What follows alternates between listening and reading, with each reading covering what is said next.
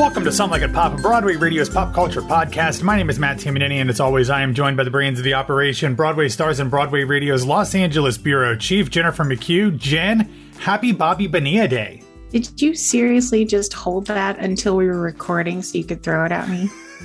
I mean, it's literally one of the greatest days in the history of the world. This is going to be so lost on our audience, but just so you know, um, I'm a giant Mets fan, and a long time ago, our stupid ass owners made a stupid ass deal with Bobby Bonilla, who is retiring, and they have to pay him a million dollars for like the next 65 years. And every July July 1st, I every July 1st, I'm flooded with messages about people talking See- about this stupid deal. Why don't you um, like it? I think it's one of the most. I I love this. But the the upside is is we have a billionaire owner now who doesn't care at all. Yeah. And he even tweeted today, "Happy Bobby Bobby Bonilla Day, my favorite day of the year." Like he, it just doesn't matter anymore. So, I yay, didn't realize sports that. references. I didn't realize that Mets fans like were upset about this. Like I thought Oh, it was just like a weird, quirky thing. Uh, no, it's just like every July 1st, people just come at you like, oh, just a it. reminder of how stupid your organization is. I don't But think it that doesn't at matter all. anymore. I think that I thought it was actually a brilliant move. Like I think it's like what a smart way to defer costs. In the short term, it probably helped in the short term in the late '90s when it happened. But either way, Bobby Bonilla, congratulations, making a million dollars every year in perpetuity, basically. And and Scherzer signed a similar deal, so he got his big check today too. So Good for Scherzy. Uh, all right, so Jen, we are here at more or less the dead center of the calendar year of 2022, and we wanted to get together, especially over this holiday weekend. This will be coming out uh, either on July 4th or July 5th, and talk about the first half of our p- respective pop culture years. You and I made some uh, New Year's resolutions in terms of pop culture that we're going to be getting into as we go on. But what I want to start with is just starting off our conversation with a bang and talking about the things that we enjoyed the most, that we appreciated the most, whatever, our favorite things from the first six months of 2022. This can be anything pop culture related, TV, movies, podcasts, mu- music, documentaries, whatever. It is all fair game. So, Jen, why don't you go ahead and start us off with what your favorite thing so far in 2022 has been? I am going to start off with a stand up special called Rothaniel by Jerrod Carmichael. Of course. I assume you've watched it. I've not watched it. I don't do a lot of uh, comedy specials, but of course I've heard all about it. And I used to dip in and out of the Carmichael show back in the day on NBC.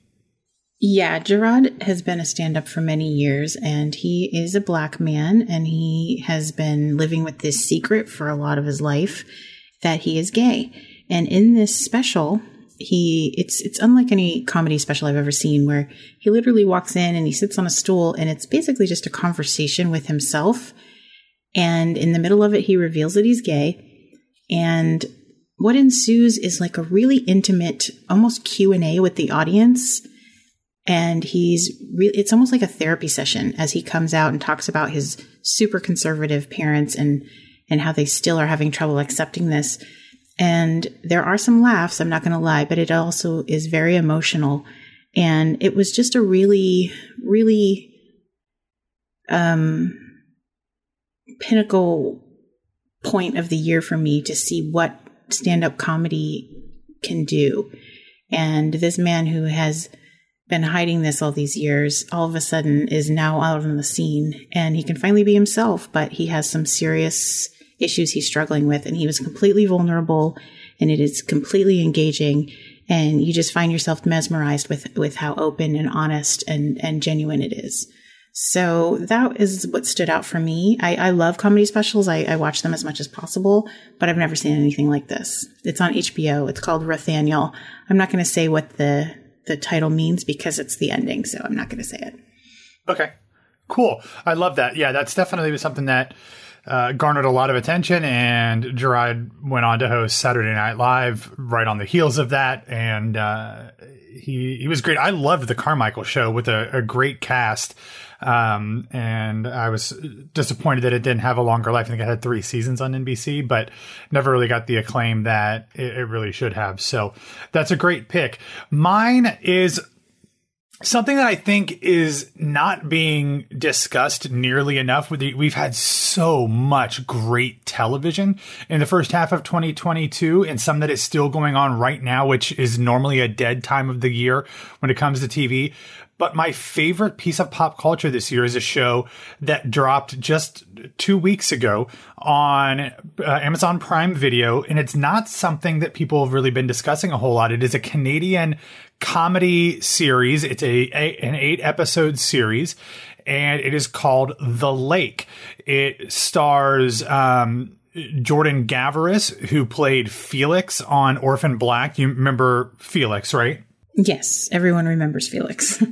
Yeah, of course. So it stars Jordan um, as a, a a gay man who is coming back to Canada after living in Australia for a long time, and he is taking his daughter that he conceived when he was in high school uh, he's like reconnected with her. Was an open adoption, and he's reconnecting with her for the first time now that he's back in Australia, and he's taking her to the lake that he spent all of his summers on. Uh, unfortunately, he no longer has access to the house that his that his family owned when he was there, only to find out that his wicked stepsister uh, now owns the house and is living there for the summer. His wicked stepsister is played by Julia Stiles. It is one of those shows that is so smartly funny, but also is sardonic and a little subversive and finds a way to marry that humor and intelligence with just so much heart and loveliness that I couldn't help but fall in love with all of the performances. It is also a very queer show. Not only is Jordan's character openly gay, he has a um, a romance during this season. His step um, nephew in it is I I don't think they ever say it specifically, but is uh, 10 years old and i think you can fairly say at least gender non-conforming um, and the, the character is i mean it's, it's a very unique character, but it's great. So I don't want to spoil a whole lot. Um, but it's really lovely. And, and, um, Jordan's character's daughter is played by Madison Shamoun. I don't know her from anything before. Uh, but she's phenomenal. And the, and the relationship that, that they have together, um, is great. And it's a really super smart, really funny show. It's eight episodes. It's, uh, you know, kind of a half an hour, um, single comedy setup. So they're, 25, 30 minutes each.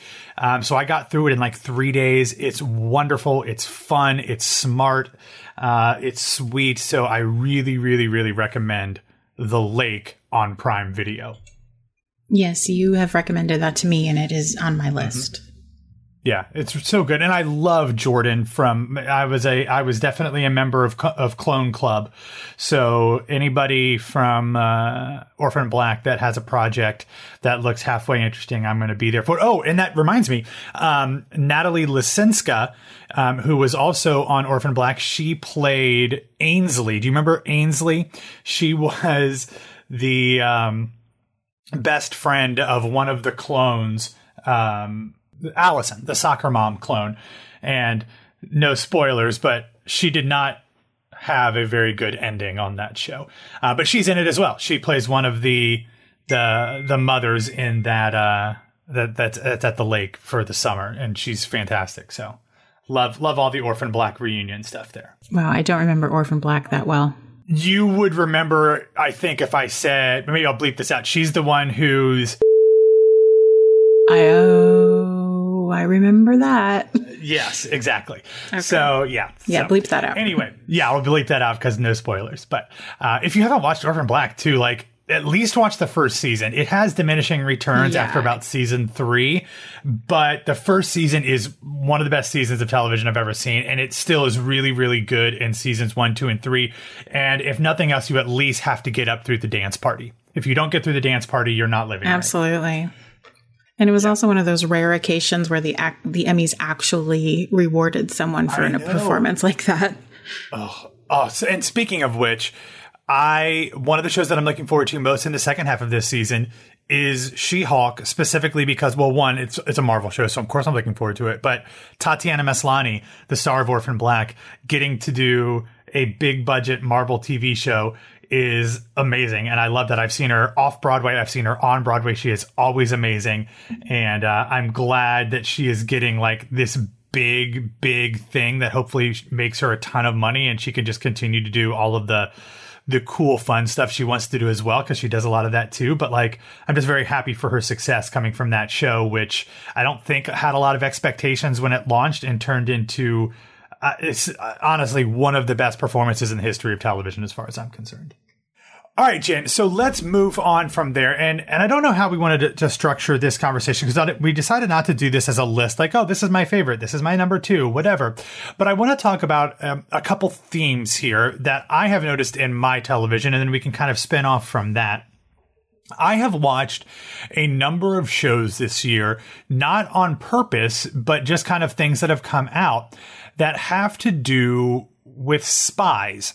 And I enjoy spy stuff. It's not necessarily a genre that I like gravitate to specifically, but there's been multiple shows this year that, including one that is still airing, that I've really, really liked that are about spies. Uh, the first one was Slow Horses on Apple TV Plus, that is based on a spy novel that is the first of many spy novels in this series by Mick Herron. It stars Gary Oldman, Jack Lowden, Kristin Scott Thomas. Um, you've also got Olivia Cooke in there as well from Bates Motel fame. Um, the season, season one wrapped up with a trailer for season two. So it was already filmed and they've already renewed it for seasons three and four. Um, and basically Apple TV Plus has said they will do this as long as Gary Oldman is willing to do this. So I loved that show. It was fun. It was smart. It was creative. Then we had something very different called the Ipcress file, which was the, um, series adaptation of a Michael Caine film of the same name from the 60s, which it's set in the 60s. Very smart, um, very stylized, great performances in that one by, I believe, Jack Cole and Lucy Boynton. Um, that just wrapped up on, AM, on AMC Plus. And then the one that I'm currently into right now is The Old Man, which is on FX and Hulu, which, um, is, is also based on a book, but it's so unique this show because it, as the title suggests, it follows an old man, Jeff Bridges, who is a former CIA agent who has effectively removed himself from that world and lived off the grid for decades. And he has been found by people who have plans for him and he has to go on the run. And one of the people who is on the lookout for him is John Lithgow and so you have John Lithgow and Jeff Bridges in this show, and they're not in the same scenes often because they're, you know, it's a chase thing. They don't, they aren't in the same place. But when they do interact via phone, it is just like watching two masters. It is so good. It's such a great, uh, character study and an opportunity for them to act. And then you throw in Amy Brenneman in the middle of it, who Jeff Bridges' character kind of befriends while on the run.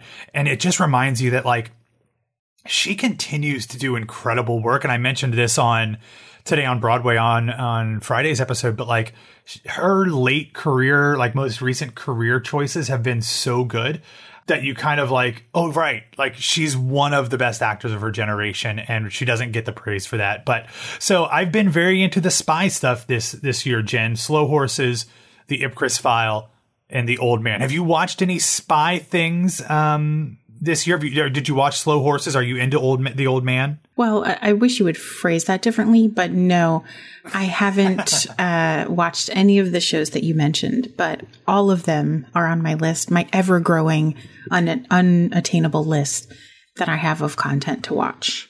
Yeah. What about you? Have you noticed any themes of things that you've been gravitating towards in the first half of 2022? I have. Um, I think I've, I've been watching a lot of uh, shows with queer characters, but not because they are shows about queer characters. They are shows that happen to have queer characters in them. And I think that I like it because it's not a big deal anymore. Um, mm-hmm. They're not being sold as queer shows. They're just like, here's a show.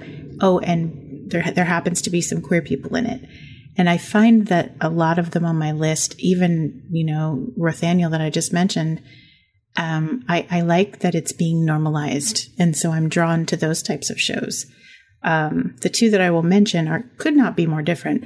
But the first is Our Flag Means Death on HBO, which, yeah. Uh, you know, is the ever growing popularity of Taika Waititi and my deep love for Rhys Darby, um, who are portraying Blackbeard and this this pirate who's known as the gentleman pirate named Stede Bonnet.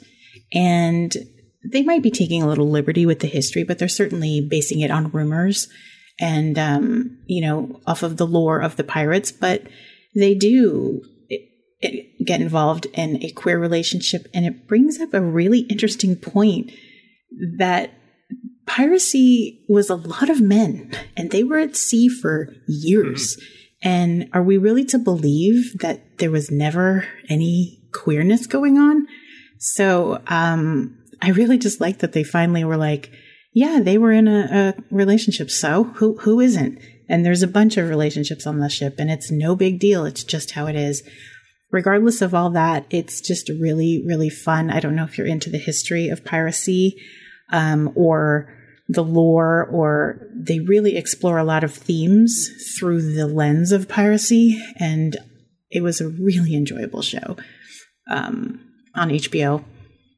Yeah, and a, huge breakout hit that I don't think they anticipated being as big as it was, and it's already been renewed for season two, uh, and definitely seems to have sparked a ton of excitement. So this is one that I think we'll probably see a lot of for uh, at least a few years into the future. Yeah, it was a slow burn. You know, the first few episodes are there's a lot of table setting, but once Blackbeard shows up, it really really takes off. And I had gone on the Warner Brothers studio tour a year ago, and we had we saw some of the extras walking by, and they were all dressed like pirates. And the tour guide said, "Oh, that's for a new." Taika Waititi show about pirates that you'll hear about more later on. And so before it was even a thing, I, I, I, got to see some of the, the cast, which was cool. Yay, LA Life. That's awesome. The other yeah. show, completely opposite, is on Netflix, is called First Kill. And it is a y, oh, vampire show. YA vampire angst and in all its glory. Um, it kind of mixes, you, you love you love a YA show. Oh my god, that is very it's up your like, alley my favorite thing.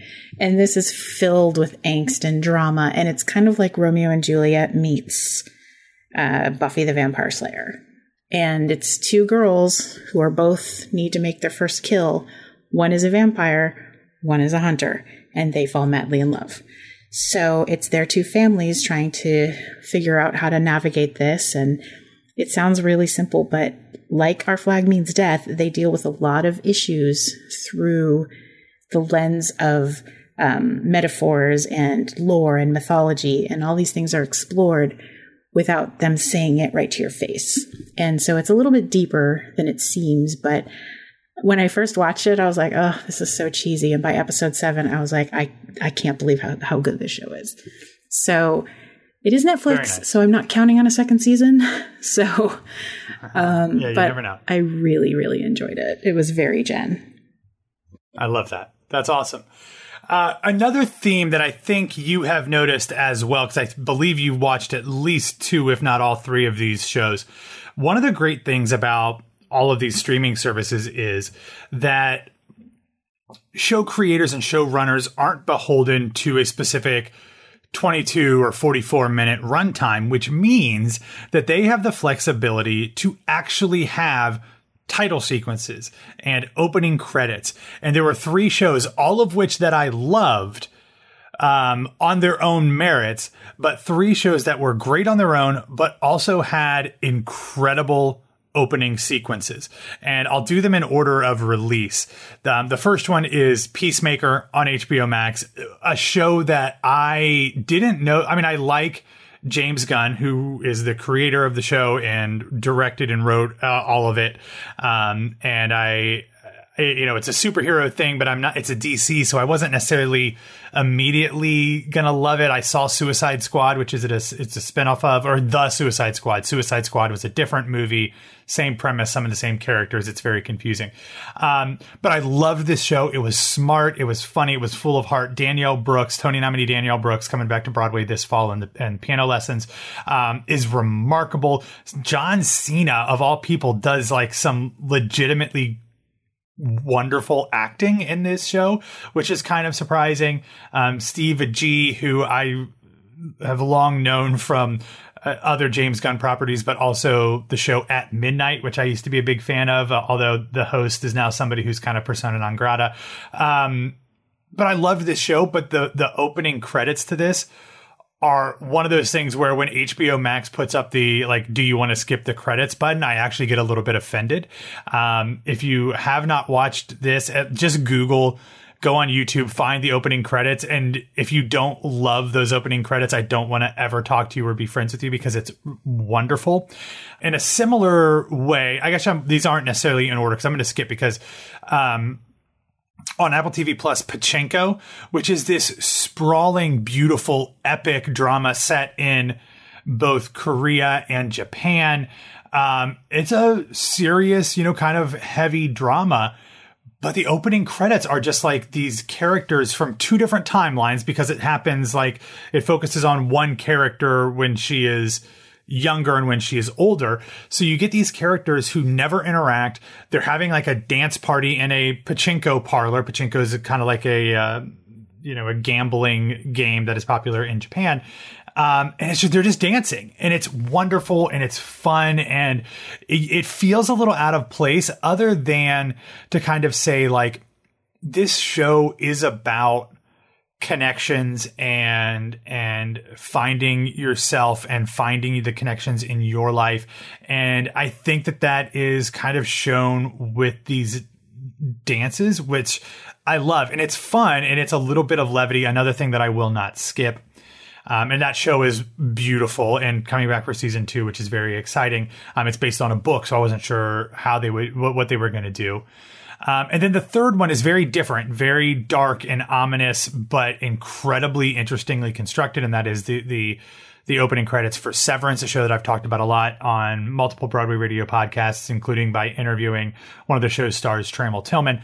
Um, but the, that's a little bit more like, I don't know if that's, uh, if it's some sort of stop motion or computer animation. I can't tell what it is, but the the opening credits are very creepy, but also fit perfectly into the themes of the show. So I appreciate all of these series creators and designers putting together compelling opening credits to go along and, and match and enhance the tone of really wonderfully told stories and series. Well, it doesn't match the tone, but I'm going to add one more to your list of credits you Please. cannot skip over, and that's Girls Five Eva. Um. I, I don't know if you watched that or not, but they're. I watched the first few episodes of season one, but haven't caught up. Well, they have a similar. Their their titular song, going to be famous. Five Eva is the opening credits with a big dance number from them. And when the when the thing comes up and says skip intro, I was like, how, I'm like, how dare you? I would never skip this. Yeah. And so it's not it's not what you're saying where it's like a completely different tone and it, it's completely within the tone, but it is also unmissable. Yeah. Well, let's talk about these three shows. Um, did you watch all three Peacemaker, Pachinko, and Severance? I did. Two out of the three, you threatened me like pretty harshly and said, you better get Which on this or, or we're done. Yeah. Yeah. Severance particular, because you were watching Peacemaker already, right? I was, yes. I and I like yeah. you was ridiculously surprised at how good it was. Yeah, especially Let's, with the national about, treasure John Cena. Yeah, who turns out to be like a wonderful human being. I didn't, I don't think I knew that, that he's like the person who has done more make a wish visits than literally anyone in the history of that organization. So I only knew that because my, my nephew used to work for the WWE and oh that's right. Yeah. and he always said you know john cena is the greatest guy in the world. And i was like whatever you know you're just in the world. And he said you should google him sometime. And it's kind of like the guy fieri thing where you're like yeah. oh this guy is actually amazing. So yeah he's he's an amazing person. Yeah. Let's talk about Severance here real quick, uh, just because I want to use it as a jumping off point for another show, but uh, without spoilers. I thought the last two episodes, for different reasons, of this first season, and it has been renewed for a second season, were some of the best uh, television I've seen in a long time, but especially in terms of like being really good at developing and maintaining tension in ways that I don't know that I've seen since Lost. Like when Lost was really good, it found a way to like keep you not only on the edge of your seat, but also a little bit nervous, um, especially again, no spoilers, but those last two episodes, for reasons if you've seen it, like you can't look away. And even though the run times are not super long, uh, I think the, the season finale was, if I, let me see if I can find it here. Oh, they don't have it here. Um, but it's, you know, there wasn't long. I think it was a 44 minute episode or whatever, it, but it felt like you were just like living and breathing with every single move that happened. And, um, you know, Ben Stiller, who was the primary director for the series, series, directed six of the nine episodes in the season, just, I mean, just continues to prove that he is one of the most talented people in Hollywood, even though he's not in this show. So I loved that series, very excited for the season two, but also I'm interested in your thoughts on how it was able to maintain that very, very hyper tense uh, atmosphere for the entire run of one, you know, or even two consecutive episodes. Well, I think he used an interesting device in the final episode where um, it was almost in real time, and without mm-hmm. giving anything away, there was almost like a ticking time bomb that we didn't know when it was going to go off. So we, along with the characters, were on a time limit that we didn't know when it was going to end. And I felt that like my shoulders were hunched and my fists were clenched. And up until the very last second, when it fades to black, and I was like, please don't be over, please don't be over. And it went to the credits, and I was like, oh my God. Son of a. Yeah, oh. like, oh. But yeah, the endings of the eighth and ninth episodes of the seasons are like, no, don't don't end it there. I want more. Uh, so yeah, so so good. But also, I was really impressed at his directing. I think I had mentioned to you that like the way he set up a lot of the shots created a lot of the intrigue and the the emptiness and the misery and the nothingness that was this company and just the framing of the shots and and it was so beautiful and so unique that and it looks exactly like where I grew up. I think it was filmed not too far from where I grew up. Yeah. So upstate New York, yeah. Yeah, so it wasn't far from where I spent my my youth and it was very haunting. Um, any place with with woods in the winter is very haunting, and it just set the tone perfectly. And yeah, it was it was perfect. It was one of those shows where I I wish that I still worked in an office because I know everyone would be talking about it the next day. So yeah, yeah. Then I want to use this kind of as a way to transition to another show that I am seven of the eight episodes through and it is the only thing that has kept me as tense as that um, in a really long time.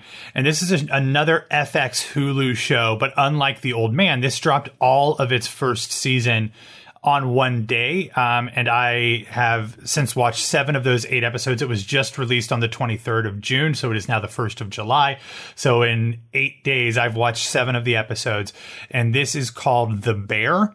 And it is uh, a show that stars Jeremy Allen White, who Jen, I think you and I both watched at least part of Shameless. He played the oldest son in the the family on Shameless, Lip, and for all intents and purposes, he is kind of playing Lip again. It is set on the south side of Chicago. He is playing a remarkably talented individual who is drawn back or tied to this city and this place because of certain familial obligations that he feels. It's a very dysfunctional family, um, but he is trying to use his immense talents and intellect to get himself out and to make things better and to fix the wrongs in his family.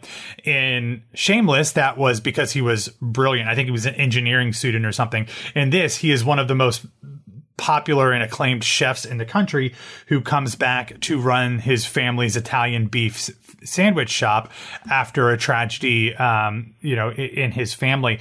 But as someone who worked a lot in restaurants and in food service, this show will give you a little PTSD um, because it is the the one show that I've ever seen that actually nails the stress of working in a restaurant um, I was always a server, so it, this show takes place mostly in the kitchen. Um, so I, that's not the specific stress that I normally would have had, but it's so smart. It's so good. And I will say the episode that I just watched, literally 20 minutes, 30 minutes before we started recording, the seventh episode, is one of the most tense episodes that I've ever seen, but also one of the most I mean, it's honestly one of the best filmed episodes of television I've ever seen. Um, and I will just say, because I think if you don't pay attention to this, you might not recognize it because of how well it's done. I believe it's done in one shot. So it's a 20 minute episode, so shorter than normal, but it's I believe it's done in one shot on location, real location, not Birdman like fake tricks. It's a legit one shot, 20 minute episode, and it is remarkable. Um, it's a show that I regularly tear up in, uh, but it's something that I think is going to be talked about for a while. I think it's probably going to get some awards consideration at least, if maybe not Emmys, but um, it's going to get some because it's a, it's a really really special show, and the cast is phenomenal. Um, even though it's not a ton of people that I've, I I know, like Abby Elliott is in it, and Oliver Platt shows up. Jon Bernthal, Molly Ringwald, Joel McHale all have like small guest spots, but like the main cast, other than Jeremy Allen White and Abby Elliott, and um, one of the characters, uh, Ebon Moss-Bachrach, is somebody who I recognize but couldn't pinpoint. But it's just, it's a really, really, really good show as long as you can deal with the stress of of food service and it doesn't trigger you from any personal experiences. It sounds very triggering after growing up in a restaurant and spending my youth in a kitchen. yeah, you, yeah, you know well. You've been there. But uh, also, you just really in a family restaurant as well. Yeah, a family restaurant yeah. too. Yeah. But now I really want an Italian beef sandwich. Yeah, it's really it's a really really good show um, so would definitely recommend that if you can take it but uh, all right Jen, let's talk about some comedies i don't know that i have any like other than the lake but i don't have any like traditional sitcoms on my episode but i or on my list but i do have a number of like enjoyable comedies that might not be laugh out loud joke a minute things but things that are funny and things that are more like classical Greek definition of comedy, where they just make you feel good. Um, but you are somebody who has always done a lot more with comedies than I do. Um, so, do you have any comedies on your list that you want to talk about? I do, but I also know that I like the cringe and you do not. That's okay. Tell me what things you enjoyed. I am going to recommend I Love That for You. Um, mm-hmm. This is a show on Showtime starring Vanessa Bayer and Molly Shannon, and yep. It's it's semi autobiographical on, on Vanessa's part. Um, she stars as a girl who is obsessed with QVC and wants to be a QVC host to the point where she used to record it when she was younger. And she finally gets to shoot her shot and she blows her audition. So she plays the cancer card and uh, she was sick when she was younger. She is not anymore, but she tells the people she's auditioning for that she is sick and they give her the job out of sympathy. So and, and, just to be clear, the the autobiographical part that's not how she got on Saturday Night Live, but she did have cancer she, as a child. She did have cancer as a child, but and she was also obsessed with QVC. So she even said when she went to QVC to research this show, it felt like she was meeting celebrities because these are the people she grew up with. And so the show is really it's it's a little dark, but it also plays with um you know kind of values, you know, like can I use this to my advantage. Why shouldn't I? Like people use things all the time to get ahead. And it's also like, are you seriously trying to get a job by playing on people's empathy like that? Like it just plays with it and it makes you, you can see both sides of it for sure. And Vanessa Bayer is one of the most adorable people in the world. And she is a professional when it comes to cringe.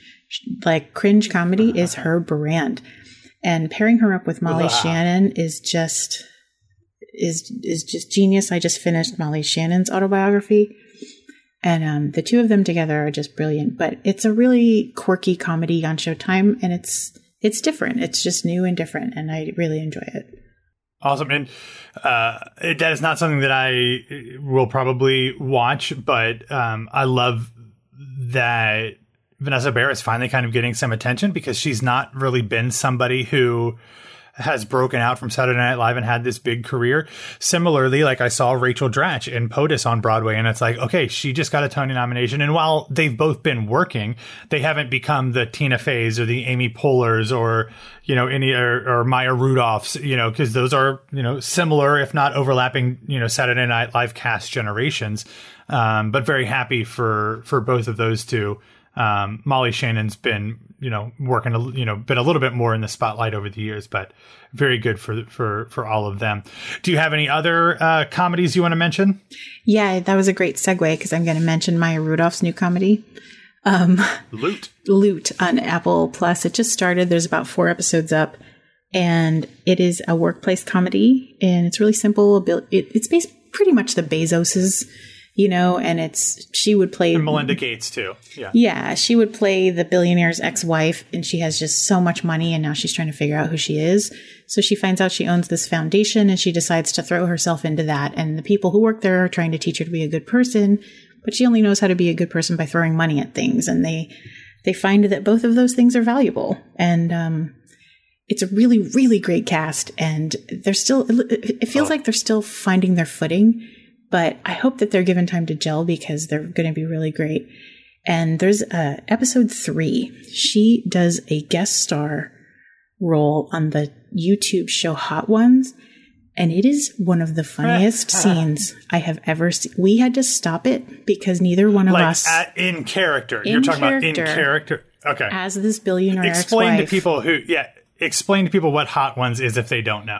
Hot Ones is a big hit on YouTube and it's basically this guy's Sean, and he has a collection of hot sauces ranging from pretty mild to extremely hot. And he has wings covered in all these sauces, and he's interviewing a celebrity. And as they're interviewing, they eat a wing. And there have been a variety of reactions over the years of people losing their minds, people, it's just really entertaining. Maya Rudolph. If you've if you've ever seen the if you've ever seen the Paul Rudd "Look at Us" clip, that's what that's from the look at the us. Viral, hey, yeah. yeah. yeah, the viral uh, yeah clip. That's that's what that's from. So sorry, in, go ahead. I didn't mean to interrupt. In Loot, Maya Rudolph as this character decides to endear herself to the youth by going on this show with no warning to her team or her PR reps or anything. She just does it because she thinks it'll be fun. Oh my god. Oh, I think I've seen this scene like four times because she uh I heard Mike Schur refer to her once as a comedy assassin, and she just yeah. destroys. And I kudos to Sean, the host, because I don't know how he kept a straight face or how many times they had to do it, but it is one of the funniest comedic scenes I have seen in years. And with her awesome. at the helm, I feel like this show can be great. I just I hope that they're given time to to really gel. And I think with Apple TV Plus, they will be. Apple has been very open about like they just want good stuff. They're not super worried at this point about ratings and viewers with shows. They just want to make good things and people will come. It's also Apple. So literally the however many billions of dollars they spent on content is a drop in the bucket at that company. And I'm not being facetious. Uh, you know, that's literally kind of what they've said. They want to build with quality content. That's why they're not following Netflix's path of like just releasing a bunch of shit and like hoping something sticks.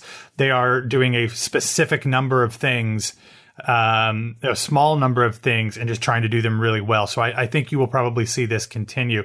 But you're right, that cast is amazing. In addition to Maya Rudolph, uh, Michaela J. Rodriguez, Joel Kim Booster, Ron Funches, who I've loved for so many years, also a regular on At Midnight that I mentioned. Nate Faxon is great, and Adam Scott, who's a star of Severance, plays uh, Maya Rudolph's billionaire ex husband.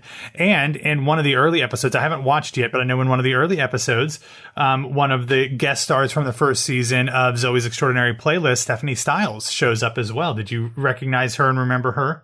Uh, yes, yes. I don't want to give away the scene, but yes, I know who you're talking about. Okay, yeah, she's in. Obviously, she's a Broadway person, and and uh, was in Kiss Me Kate on Broadway, and played Catherine in the National Tour of Newsies, but was also the uh, the barista that um, Skylar Astin's character goes on a couple dates with in the first season of Zoey's. So also, I nice think it's Nat Faxon, not Nate Faxon. Oh, it is Nat. I don't know. I just read said that wrong because I'm looking at it and my brain automatically and he's his. I mean, with that group of comedy people, he is absolutely adorable. And one thing I will give it is that they are all very developed, individual, unique personalities um, already. So, and there's an adorable friendship developing between Ron Funches and Joel Kim Booster that I'm really that. excited to see where that goes. Love that. Um, so this is definitely on my list as well. Um, any other comedies before I go into mine? Some of which I know that you have watched as well.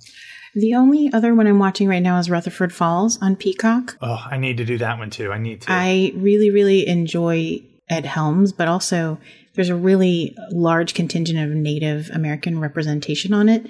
And they too are cleverly teaching the audience lessons without preaching. And um, of course, it's a noticed, Mike Schur show. That's what Mike Schur yeah, does. It, we we noticed it the other night. I was like, "Oh, that was clever," and the the the native actors on there are so good. There's one guy, I think his name is Michael Greyeyes, and he's I know you'll recognize him. He's been in everything, but he is so good and so engaging. So I highly recommend that. I, I, hope they get more seasons because I think that reser- that uh, representation is desperately needed. I was going to say Reservation Dogs is another one.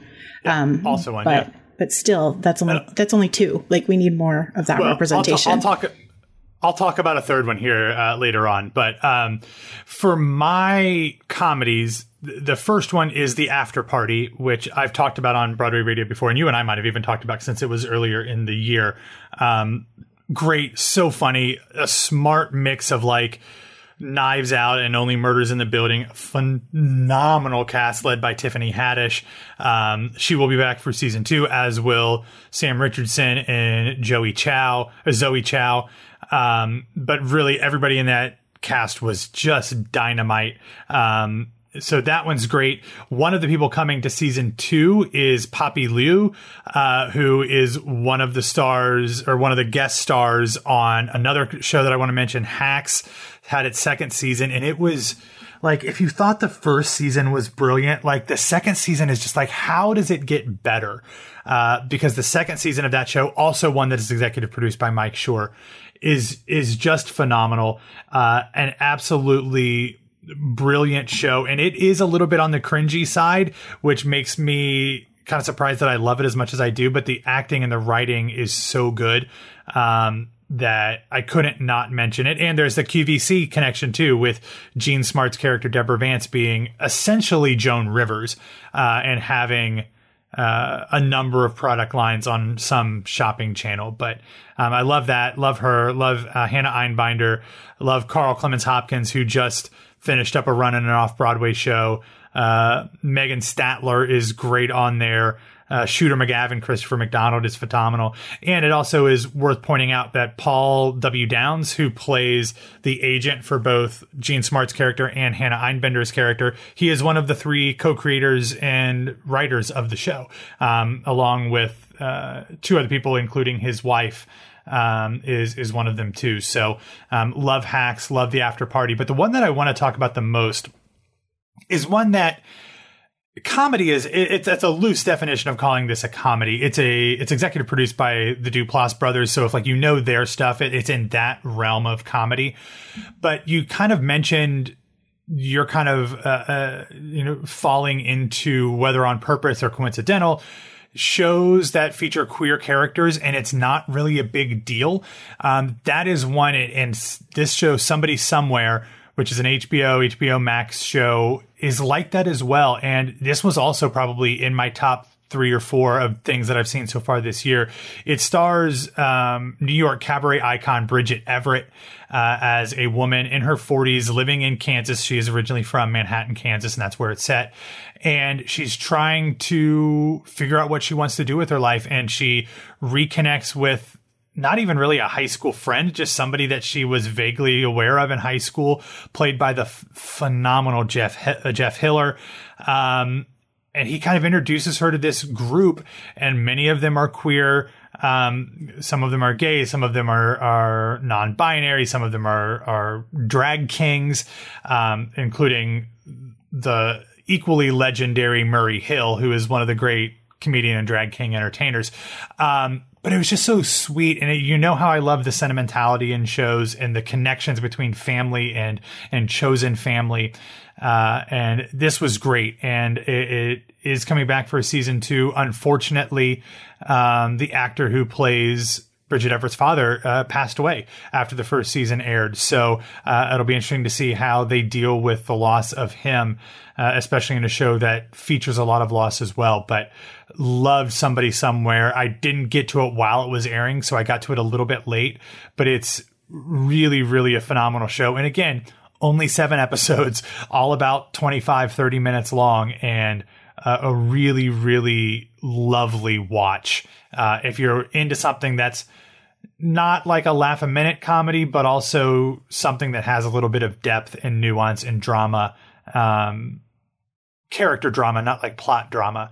Um, but this is definitely one that that I would recommend checking out.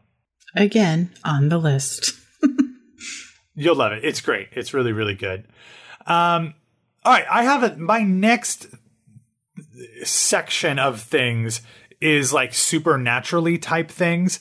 Um, but obviously, the one thing that you have to talk about with supernatural shows uh, in the first half of the year is Stranger Things. That is not something that I watch, but I know you watch it. H- how have you felt about season four? And we're talking on the first, so I don't know if you've watched any of season four volume two, but at least for what you've seen up to this point, how has Stranger Things been in your estimation? I think this is the best season yet. Oh wow. Um, I wasn't expecting it. I think, you know, as series goes on, sometimes the expectations dwindle a little.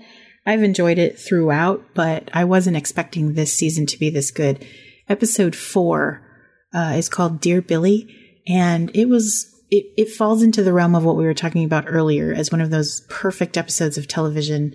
Um, it it infuses the music of Kate Bush running up that hill, which has since become one of the biggest chart toppers in her career.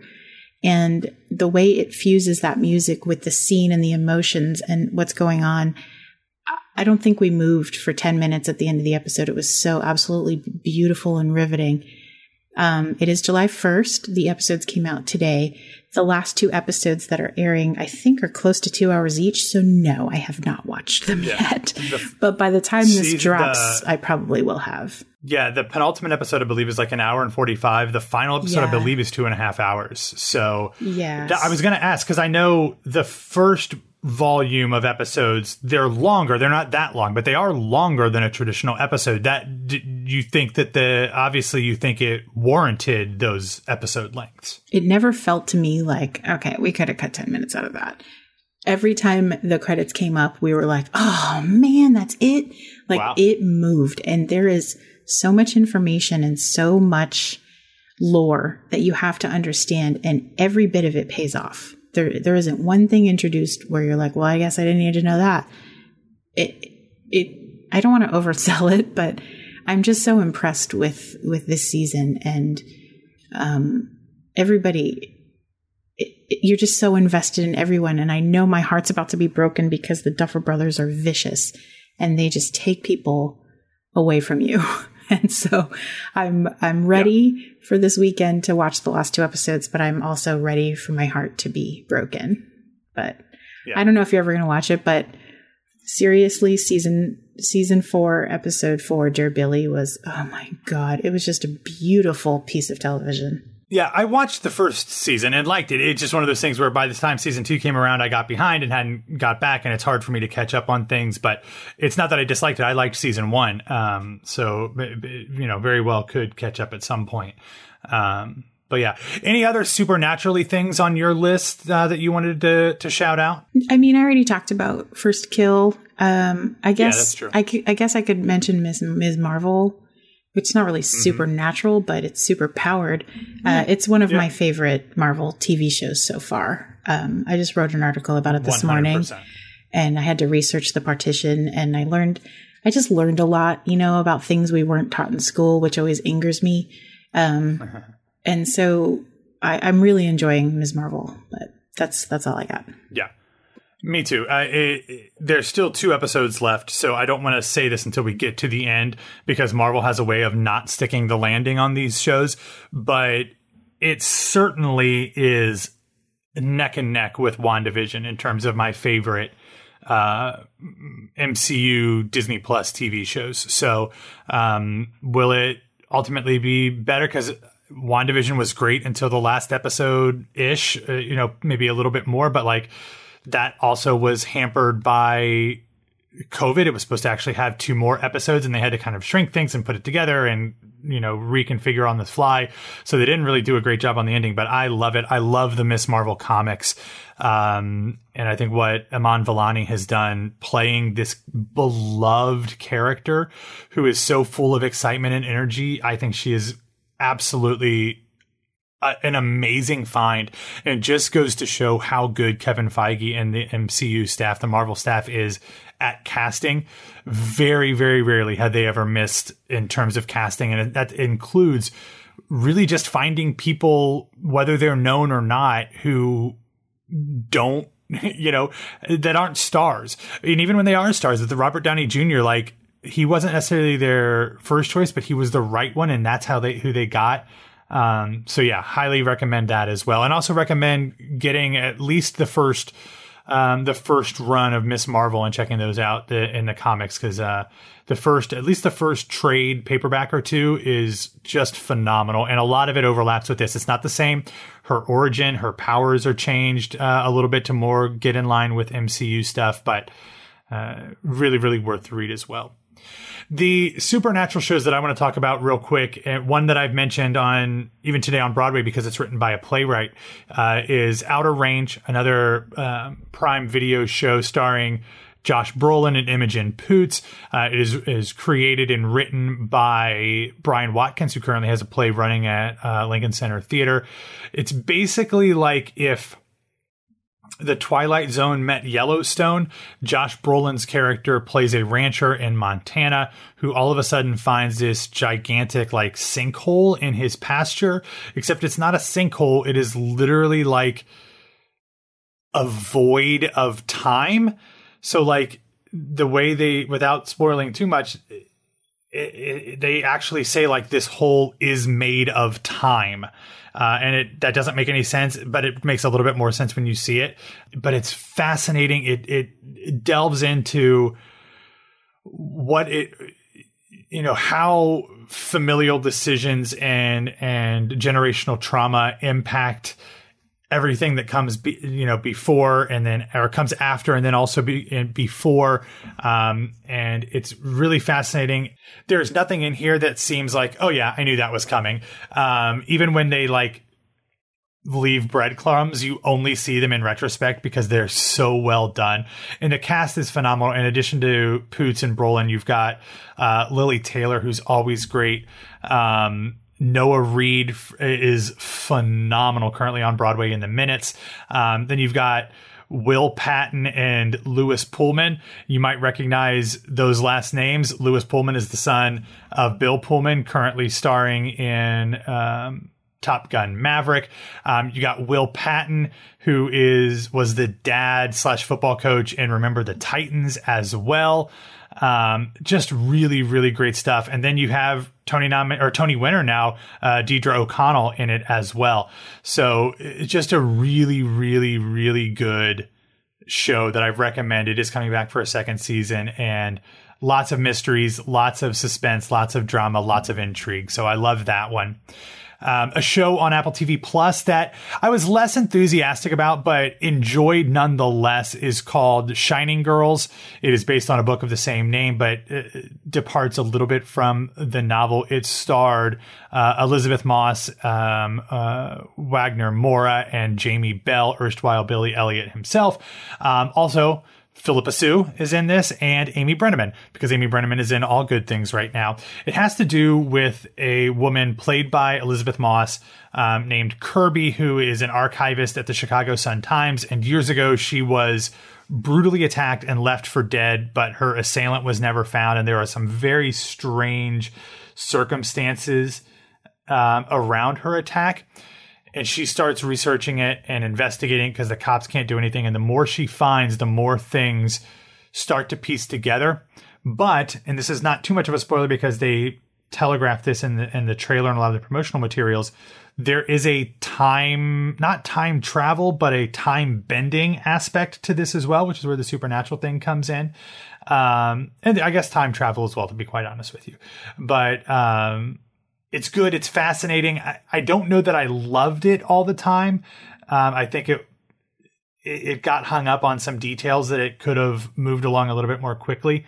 But it's worth it's a worth it's worth a watch. It's eight episodes. You can get through it fairly quickly. And even though Elisabeth Moss is super problematic, she's incredibly talented. So it's something that's that's definitely worth seeing. Did you you didn't watch either of those shows, did you, Jen? I did not. No, I enjoyed your um, description of them though, especially the problematic part. yeah, exactly. You, yeah, yeah. But I watched The I Handmaid's Tale, so how can I how can I judge you? Yeah. Exactly. Uh, and I saw Top Gun Maverick because my brother lo- raved about it and said, We've got to go, we've got to go. I went and I was like, It was fine. It was okay it was not nearly as good as uh, Jurassic World Dominion, but that's another discussion. Um, one that I think you might have watched was season two of Russian Doll. Did you watch that? Nope. Nope. Okay. Well, um, season two of Russian Doll. If you watch season one of Russian Doll, you will love season two of Russian Doll. It's not as sharp as the first season, as it kind of tries to dive in a little bit more into some things. It is an episode shorter than season one, but it feels a little padded and things it went off on tangents that I didn't really care about to be honest with you. Um, but there is definitely some really great stuff and it's just a it's just a trip to watch Natasha Lyonne work because she is amazing. She, I mean she's great.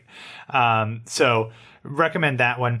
And then the last one which only vaguely dips into supernaturally stuff, but um, it is called Dark Winds. It is currently airing on AMC and AMC Plus. This is another one of the shows that features a lot of indigenous people. Um, it is based on a long running um, series of crime novels, the uh, Leaphorn and Shea uh, novel series by uh, I'm sorry by Tony Hillerman. Um, and it, it focuses on two Navajo police officers who are investigating a double murder uh, on reservation property and kind of all of the connections that it has to other things that have happened in and around the reservation. Um, it's really good. Um, I I need to watch this week's episode still, but the performances are great. There's a little bit of of supernaturally stuff having to do with um, you know traditional native you know um, ceremonies and beliefs and all that stuff. And it's really fascinating. Um, but it's a great show so far. I'm really looking forward to it. It's also been um, renewed for a second season. Noah Emmerich from uh, The Americans is in it as well, as is Rainn Wilson. Um, Joe Leaphorn is played by Zahn McClarnon, who, if you've seen, I believe he's also in Reservation Dogs. Um, he's fantastic. Uh, Jim Chee is played by Kiowa Gordon, also really, really good. And the third officer in this kind of trio of police is played by Jessica Matten. Um, and they're all just fantastic. So I, uh, uh, really, really recommend this one. And like you said, it's great to have this representation. This is executive produced by George R. R. Martin and Robert Redford. So some big guns behind the scenes in this one uh, as well. So uh, Re- uh, Dark Winds on AMC and AMC Plus, currently airing its first season. The only other one I'm going to mention has nothing to do with supernatural, just the uh, corruption in, in, Hollywood. Um, I really enjoyed The Offer on Paramount Plus, and it is the story behind the making of The Godfather. Um, it got really bad reviews, and I'm not really sure why. I, I think they're a little unfair. Um, Giovanni Ribisi's a little over the top, but when isn't he? I mean, when you hire him, that's what you get but he's also playing yeah. Joe Colombo, who was very over the top. so if you're interested in the history of Hollywood, which I love, and I don't know if it's because I live in Hollywood or it's just really a fascinating to see how this or any movie ever gets made. Um, I really enjoyed the story, and uh, Miles Teller was really, really engaging. And I just love Juno Temple so much. I just want her to be in everything. Um, mm-hmm. But Godfather's one of my favorite movies, and it was just fascinating to learn at least this guy's version of how it got made. So, you know, if you happen to yeah. subscribe to that, I, I think it's a good watch. Yeah, I subscribe to everything. Um, last thing I'll mention, and then we'll get into how we're going to wrap up the episode, is a thriller series from Australia that is available on HBO Max. It is called The Tourist. It stars Jamie Dornan, who you know is probably really the only name that I think people uh, will be familiar with in this show. Um, he, of course, uh, well, most recently was in uh, Belfast, but also um, was in the, the um, Barb and Star. What's the yeah? Well, he's in Barb Barb, Barb and Star, Star, of course. yeah, I was thinking of the uh, the Fifty Shades series. That's what I, I couldn't think of. Fifty Shades of Grey, um, where he played. As you uh, shouldn't. No, I not remember the name of it, but um, but he's great. It's it's basically this. He is. Uh, we oh, it opens on him being in a car accident and he has amnesia. He's an Irishman in Australia, um, and he only has a few clues as to who he is. Um, and the series kind of like follows him trying to figure out who he is while danger continues to swirl around him. Um, it's really, really good. It is a a quick six episode watch. I think I watched it all in one day. Uh, really, really good. Uh, a standout performance by Danielle Macdonald, who plays the probationary constable, who is kind of the one who takes on his case. She's phenomenal. Um, like I said, I don't know anybody else in this series, but um, she was really good. So I hope to see more of her. Uh, but uh, The Tourist on HBO Max is really, really good as well. All right, Jen. So let's wrap up. At, at the end of 2021, we, and maybe at the beginning of 2022, we gave ourselves and each other some pop culture resolutions. So we'll end with the ones we gave each other because you have done much better on that than the one you gave me. Um, but what were your personal pop culture resolutions for 2022? Well, I will tell you that I have not done that well. Um, I did. One of them was to go to the Center Theatre Group, and I, I did get to see Hadestown, so that was something. Awesome. But that's the only thing I've seen. Um, I was going to dive into the PBS archive, which I haven't done nearly enough. I've really gotten into um, the Finding Your Roots series. Um, he he does mm-hmm. a lot of Broadway people, so yeah, that's really enjoyable. And I watched the. I feel like Billy Porter's on it, like yeah now. He is. Like I think is. this week, maybe. Yeah. yeah. and I really love that series um, because I, I I am obsessed with ancestry, and I think everybody should know where they came from. So um, I've done that, but that's about it. I uh, the other one I had was to play more piano, which I haven't done. The other one I had was uh, to discover some more old movie musicals, which I haven't done. And I also encouraged people to go to smaller theaters, which I absolutely still do, but I haven't done it. so it hasn't been well, a great. It hasn't some. been great.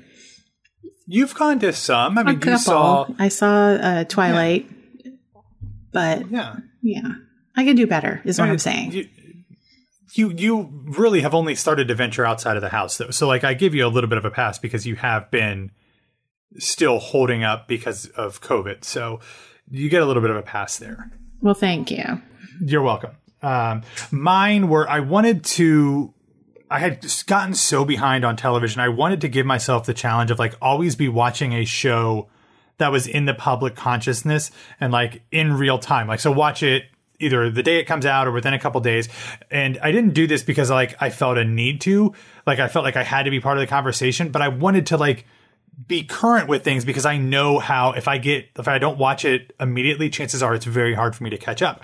So I have done that. I've done one show in succession of uh, at least one show.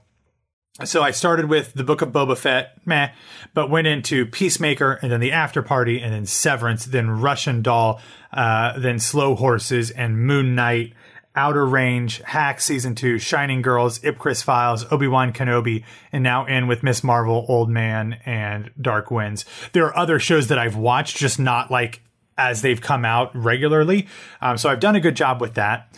The next one is I want to see 52 plays not in New York by the end of the year.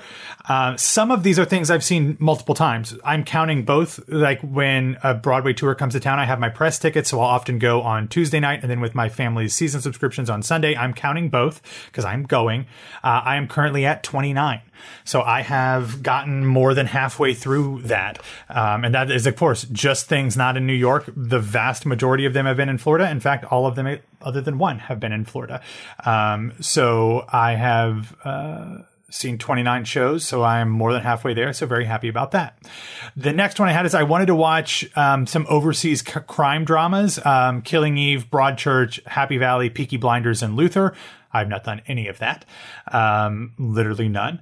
And then I got these vintage movie calendars that have like a different movie poster on them for each month, and I wanted to watch the one classic movie and then the classic movie musical every month. I started out great. I watch You'll Never Get Rich, um, uh, which was one of them for January, which is the movie musical one from January, stars Bing Crosby. Then I watched The Big Sleep, which I'd actually seen before from the classic movies. Um, that was from those two were from January. I have not watched any since then. I have the list though. I will catch up by the end of the year. So those are the ones I did 50 50 ish on, uh, on how I've been doing on those.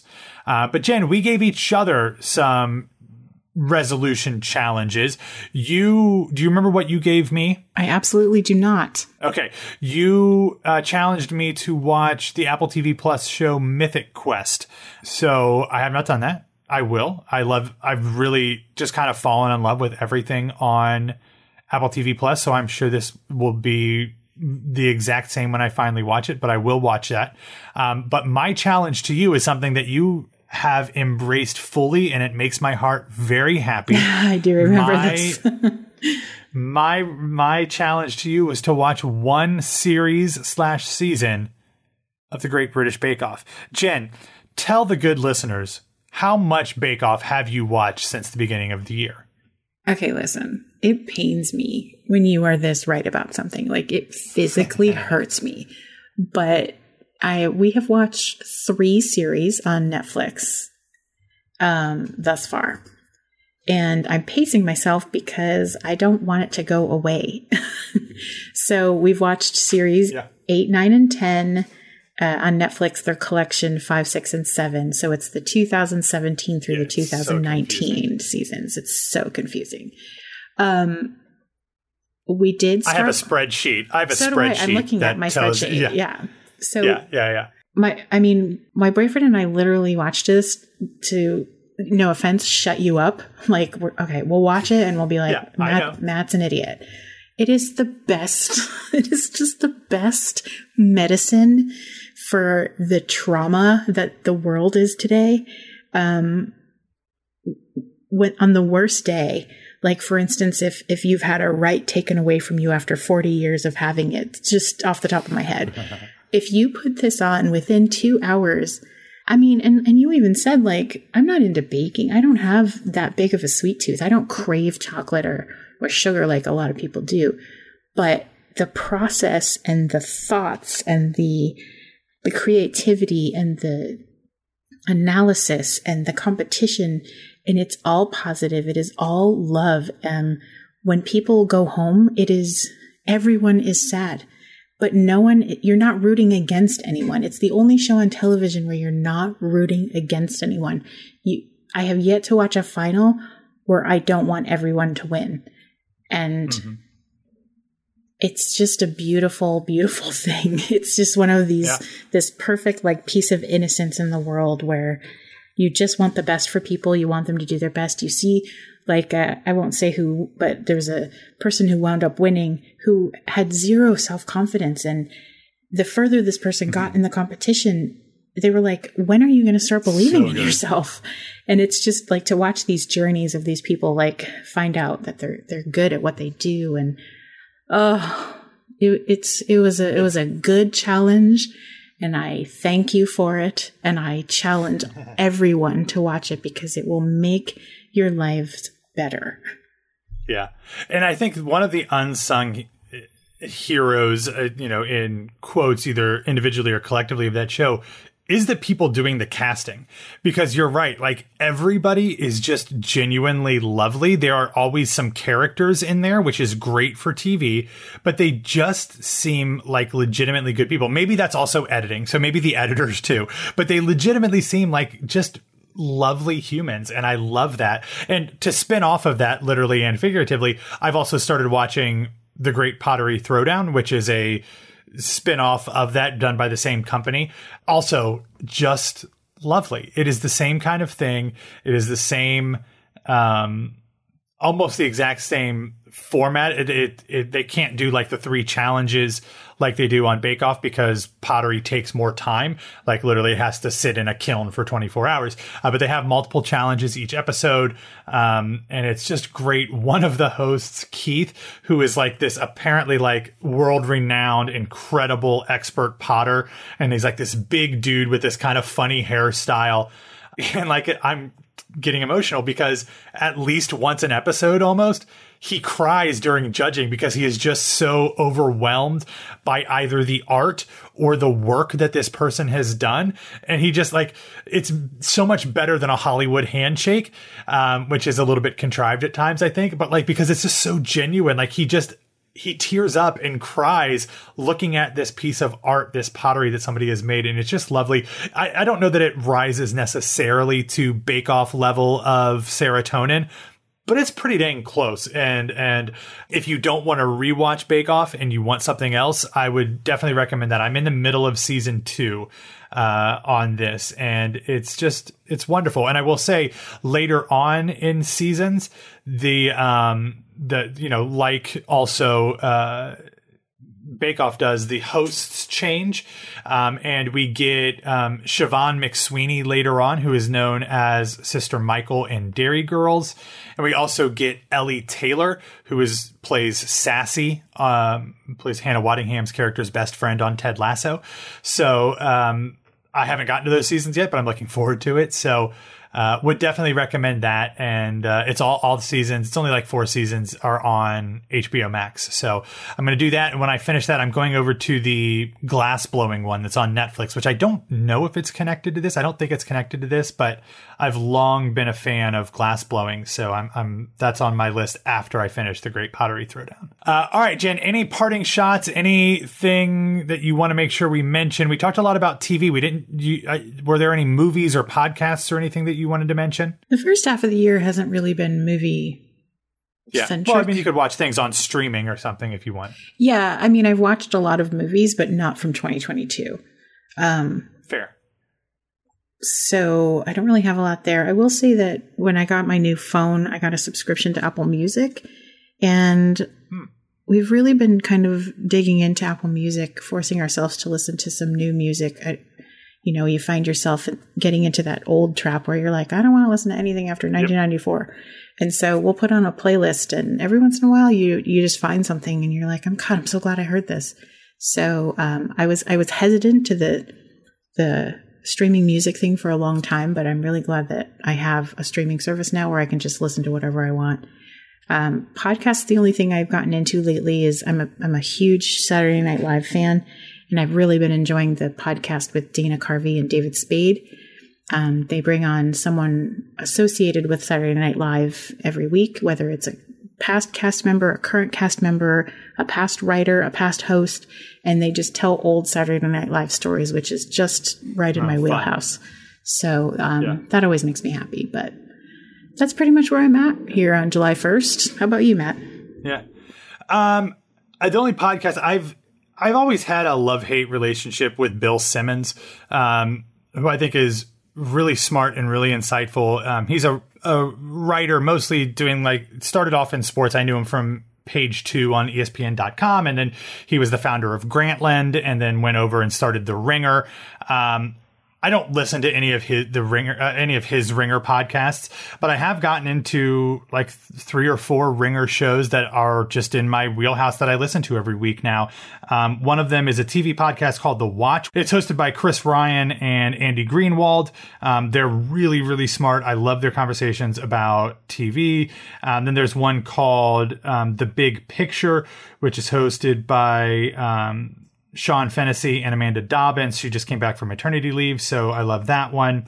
Um, then their Ringerverse podcast, which is like all things um, fandom. They have two podcast like two podcast crews that do stuff in there. One is the House of R, which is um, Mallory Rubin and Joanna Robinson. They're great. Then it's the Midnight Boys, which is a, mo- a group of mostly black men that talk about podcasts led by former TMZ star Van Lathan. Um, so those are great. And then um, Matt Belloni's The Town, which talks about the business side of Hollywood, is really good.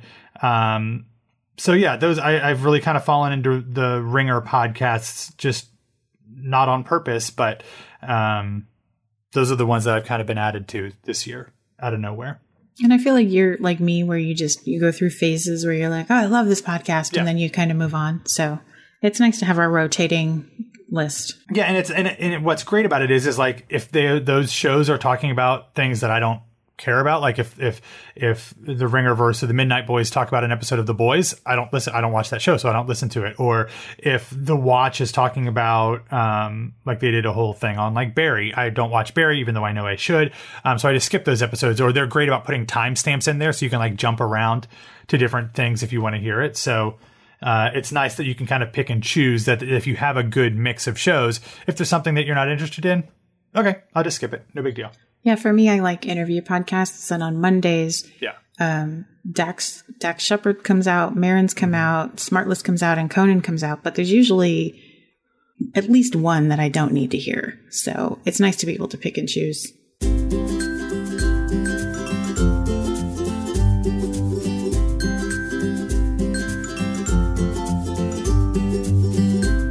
All right, everybody, thanks for listening to this episode of Broadway Radio's Some Like It Pop podcast. We hope that you are having a wonderful 4th of July weekend, or had, depending on when you are actually listening to this. Um, let us know if there's any pop culture out there that you think that we should watch or you want to hear us talk about. You can reach out to Broadway Radio collectively at Broadway Radio on Facebook, Twitter, and Instagram. Jen, where can people find you? I'm on Medium at Eponine Q. I'm on Twitter, but I don't go on it anymore. Same, uh, uh same handle. Same handle at Q. You can find me on Twitter and Instagram at bwwmatt. All right, everybody, thank you so much for listening. Um, I don't know when we'll be back with another episode of Some Like It Pop, but chances are we'll have an episode of This Week in Theater coming up very soon. So uh, stick Maybe around. we should do an Emmys episode after the nominations come out. Yeah. Okay. I love that. Let's let's do an Emmy nomination uh, reaction show, and we'll obviously do one a Wish, Want, and Will before the Emmys actually happen too. Okay. Awesome. All right, everybody. Thanks for listening, and we will talk to you soon.